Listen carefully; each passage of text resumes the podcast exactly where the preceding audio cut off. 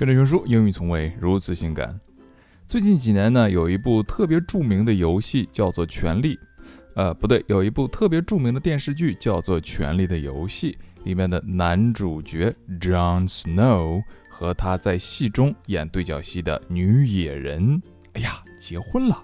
所谓因戏生情啊，这位女配角最让人熟知的一句台词就是 “You know nothing, Jon Snow”。没想到这句话的潜台词是 “You know nothing, Jon Snow, that I'm going to marry you”。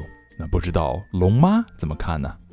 Kit Harington is set to tie the knot with his former Game of Thrones co-star. It emerged last night.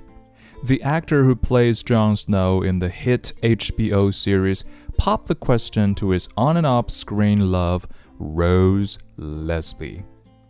The couple have been dating since meeting on set in 2012 when Rose played wildling Ygritte. The pair kept their romance under wraps for four years, only appearing together for the first time last year. Engagement speculation has been rife since Kit and Rose, both 30, moved in together into a 1.75 million pounds mansion in East Anglia in January. And now it seems the small screen heartthrob has finally proposed. The Sun's Bizarre quoted a source as saying, they're yet to set a date, but told friends and family last week that they've got engaged. Is known for ages is wanting to marry Rose, but he wanted them to get a house and settle down a bit first.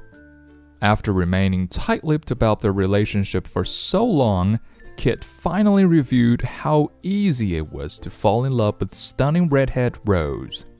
In the interview with Le Vogue last year, he recalled his favorite memory of shooting the fantasy epic.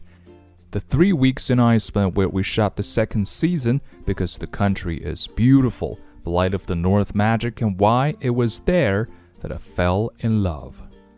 If you're attracted to a person and in fiction is your love interest, it becomes easy to fall in love. Ygritte was like, You know nothing, Jon Snow. And Jon Snow is like, How do you like me now, fiance? 祝福 Jon Snow and Ygritte 有钱人终成不有权人有 whatever valar morghulis。今日跟读金句 Number one. The pair kept their romance under wraps for four days, only appearing together for the first time last year.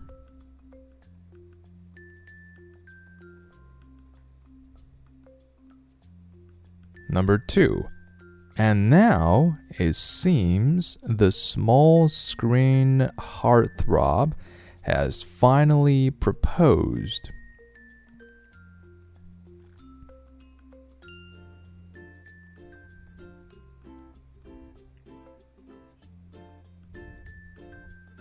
And number three, if you are attracted to a person and in fiction is your love interest, it becomes easy to fall in love.